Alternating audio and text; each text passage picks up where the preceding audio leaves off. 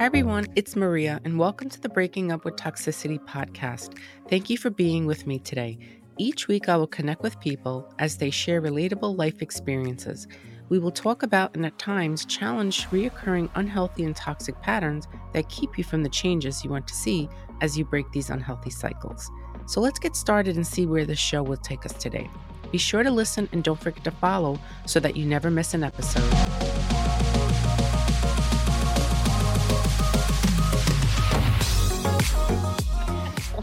Always amazed me back then? A few people that I know back then, they were so advanced.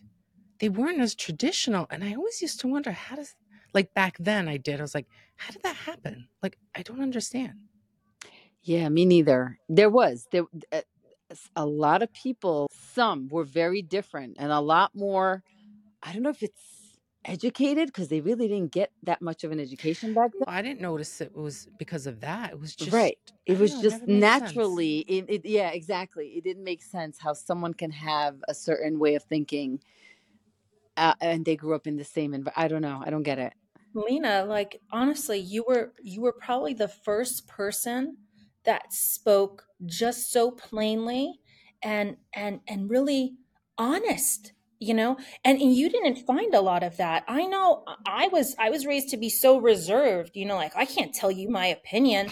I first need to seek out what everybody else's opinion is first and then I'll share my opinion, you know? Like just have this protectiveness around ideas and thoughts and you would just were, were so bold and i was just i remember just being blown away like oh this is so shameful like at first i was like oh my gosh like how could she speak like this and then i was like oh my god i actually love this because this is the way that i always wanted like i wanted to be you know and i feel like Right, but you never thought you could. And then when when I came along, you were kind of in shock, right? In the beginning. I remember you telling me, "Oh my God, this girl is saying exactly what she feels. How yeah is she doing this?" Right? I remember yeah you said exactly what was on your mind and i was like mine. no It doesn't matter do who was there.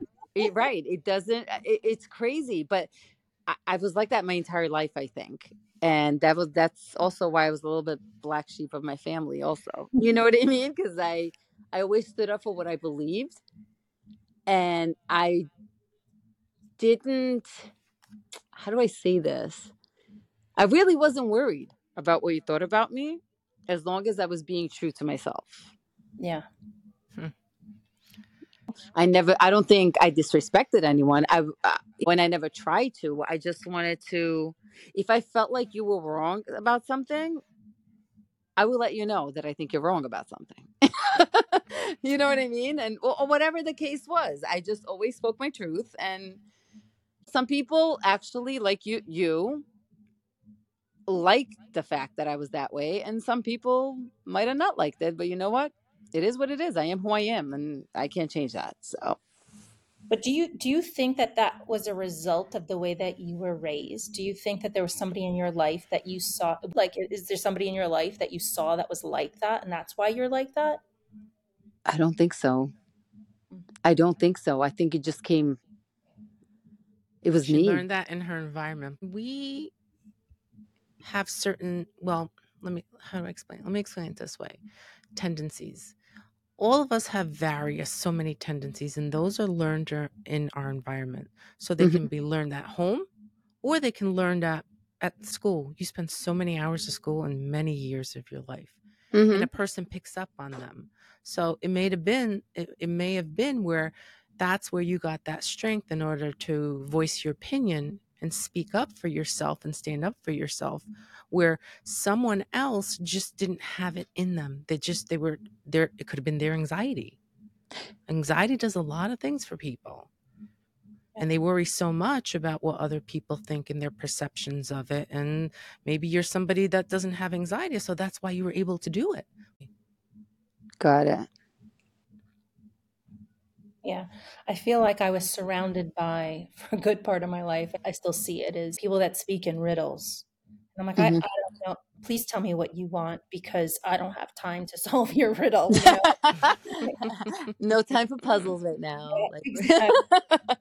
well self-esteem doubt you know insecurities there's so many things that it can be You're right.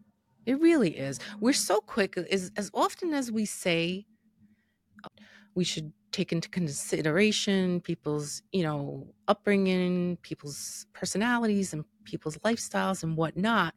It's sometimes with individuals, their inability to do so, it can be so deep in there and we don't know. And that's the best that they're doing. But as much as that we don't want to criticize or judge others, and I'm not saying that that's what you're saying or doing, Mhm. but we often have to check in with ourselves. It's like, wow, I think I'm kind of doing that though. I mean, I always catch myself to make sure I'm not doing it because we don't know. It's like, hmm, let me see. Let me think about if it's if it's for this reason, that reason. What do they really mean? How are they saying it? Sometimes you just gotta kind of sit back and just listen, and then process it later, and don't go Yeah. with it. Yeah. People are fighting so many battles that so many people don't know about, and we hear that. That's so cliche, right?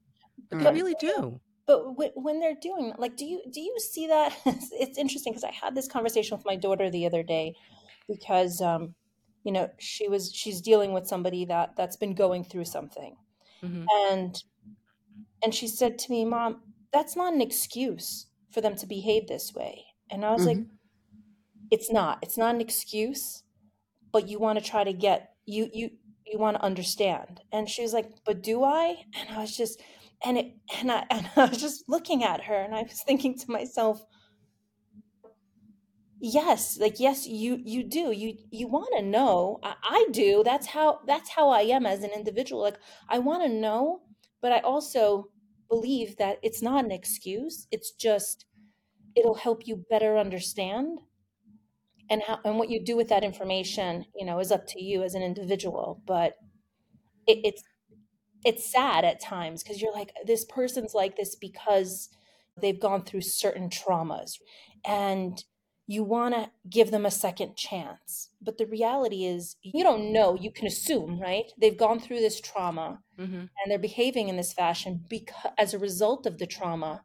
It's not an excuse per se but it helps explain the why and sometimes i don't Yeah. know i need i need to understand the why at times um, even though sometimes i tell myself it doesn't matter it doesn't matter but I, I still feel like i need to understand the why so sitting in front of my daughter and she's asking me like do i do i really want to know and i'm like oh yes Right. Sometimes why is important. Sometimes it may not be. yeah It's what I, when I work with people, I'm going to try to relate it to what you just talked about, but that's when your boundaries come into place.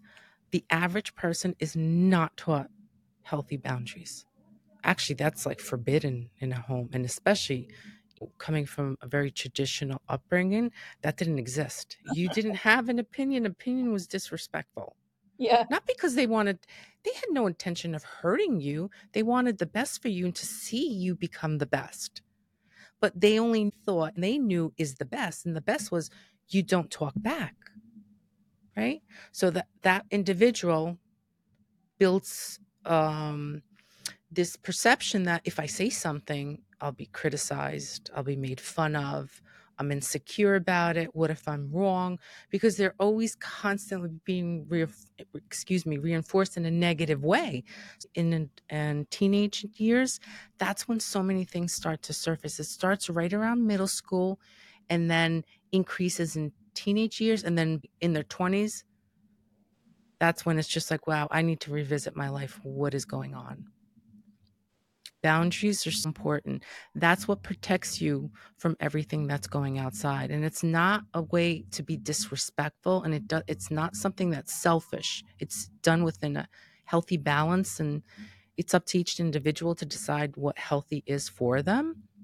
For example, when someone says to you, Diana, I don't know if this could help or apply with your daughter, but mm. oh, my friend is so mean to me. Okay, you hear that often enough. The next question is, well, why why are you letting them be mean to you? Yeah. Unfortunately or fortunately, they're going to be however they are, and you cannot control that. But you absolutely cannot allow that to happen to you. Yeah, and that's the conversation, right? And that's that that that is exactly what ends up happening. And you ask those questions, and then just try to get to the brass tacks of it. I, I just feel like any way you slice it, it makes you sound selfish, right? But like, How? what's in it? What's in it for you? Like, not not not in in the sense of like you're going to receive like an item, but like in the relationship, like what's in it for you? If you're constantly the farmer, right? And and you're never you're never the flower, then then what's in it for you if this person is always going to make you feel bad about yourself this person is No one's going to make you. I'm sorry to interrupt you. Yeah. We let people do what they do. We let people treat us the way we do, and we let people talk to us the way we do. And it can be done in a way that is, let's say, a nice, an appropriate, and a good way. Mhm. It's up to them to decide if they want to be part of this and work with you or not. I Okay. used to listen. I'm gonna. I used to be the one in my early years, in my teen years, and even in my 20s, and uh, you know what? My 30s too. They made me feel this way. No, now I own it. No one, no one is allowed to make me feel any other way that is not okay with me. I decide.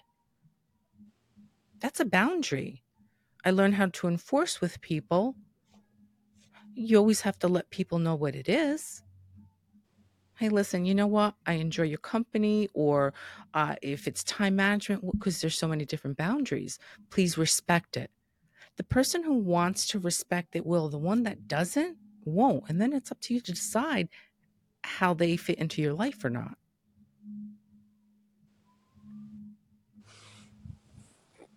You got that, Diana? i got it i got it it's just like teenagers, tough with teenagers and when you know when an entire friend group is is involved you know it's just i'll It- tell you the tough, dynamic. The average whenever i have the especially high schoolers in here i usually starts in eighth grade. They all get uh, education one-on-one on group dynamics. So we have the president okay? And that's usually the the one kid that is the organizer pretty much everyone else does participate in it but there's always going to be one that's more vocal about what everyone should be doing. They may have one assistant so that's the tag along person who's kind of going to be like whatever they say they're going to follow along with it and not have so much of, of an opinion but support the president then there's either two to three other kids. It's usually a kid group that makes up a five, even though the kids have these larger groups. So the last three kids, one may be anxious, somebody else ADHD, and someone else is depression. And the first two, that's where your personality diagnoses are. And it starts that young. By the time they are in 10th, 11th grade, that, dy- that dynamic has broken down. Because as they get older, triggers is what surfaces symptoms and the symptoms appear more. So when you start talking about or hearing what's going on in the groups it's going to change. Oh she's so mean. You forgive it for a while you kind of just brush it the, under the rug and then as these kids grow up older and like i said once they're into high school like wow you know something she really is mean. Yeah i know. That's who she really is. Yeah but somebody with anxiety ADHD and depression, if they're in that group mix, which most often it is, and I'm not saying all the time, but most often it is, those are their those two, the president and the vice president, are the lessons for those other three. Because those three are the people pleasers, they're the doormats, they may lack like good self-esteem, where they'll have some in certain areas and other areas they don't.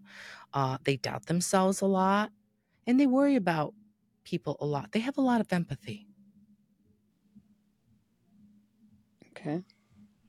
i'm taking notes here Are you going to figure out which? yeah who is group now? who is who? I'm imagining these well, then I have the now. kids come back. You know, like I have kids that started in in middle school and they're like in college, and some graduate, some have graduated college, right? And it, it's a never fail. By the time they're in sophomore year and especially junior year in high school, like Maria, you're right. I was like, it's not a matter of being right; it's educating you. This way, you you don't let it impact your quality of life. You can decide to do with it with, with whatever you want. You can still be friends with them, but just protect your peace. It's a different kind of friendship, but we have these high expectations of people. That's something else that gets us in trouble. Hmm. be careful with your expectations. We're all different. It's true. I feel like in general, just expectations. I actually just had this conversation with my husband, and and and I feel like I always set myself up. You have these expectations, and the reality is, if you're not communicating your expectations, it's not going to happen, right? Oh, it's so problematic. I teach everybody that comes in here, especially with working with families, and this ties to expectations. So way back when, let's go back to our grandparents. I'm not going to go further back than that. So we have these roles that we we played back then. So we have your mother, your father, your let's say son and daughter. Those are their titles. Within those titles, there's a description. So your father had these obligations to the wife and to the family. Then the mother had her title as mother and wife, and she had her job description. This is the role that she played in the relationship with the husband and the family and the children. And then the same thing for kids. Now, as we evolved, as times changed in society, those descriptions do not fit those titles anymore. Yeah. And people have a really difficult time adjusting, adapting, and accepting. It's like, well, my mother doesn't do this. Okay, I understand. Or my father doesn't do this, or my sister or my brother, whomever it be, because they're looking at that old model back then that that's what the description is needed to fit that title. It doesn't happen today. Right. Now it's And if it does, different. it's different. Yes, thank you, Lena. It's just Yeah. very different today. Yeah. Yeah, no, that that's certain that's certainly true. And then if you layer in traditional expectations as well on top of on top of just the the generic, right? I think there You know, extra level of complexity there, right? Thank you for joining us today and being part of the show. In this episode, Diana and Lena shared how their role expectations have played out throughout their lives and how they are evolving, what it was like voicing their opinions, and we also touched on understanding different personality types. So join us and follow Diana and Lena as they continue to share their experiences and talk about something very taboo abuse and the evolving changes in the roles of both men and women as we continue to unravel and explore the layers of generational trauma and how cycles are being broken.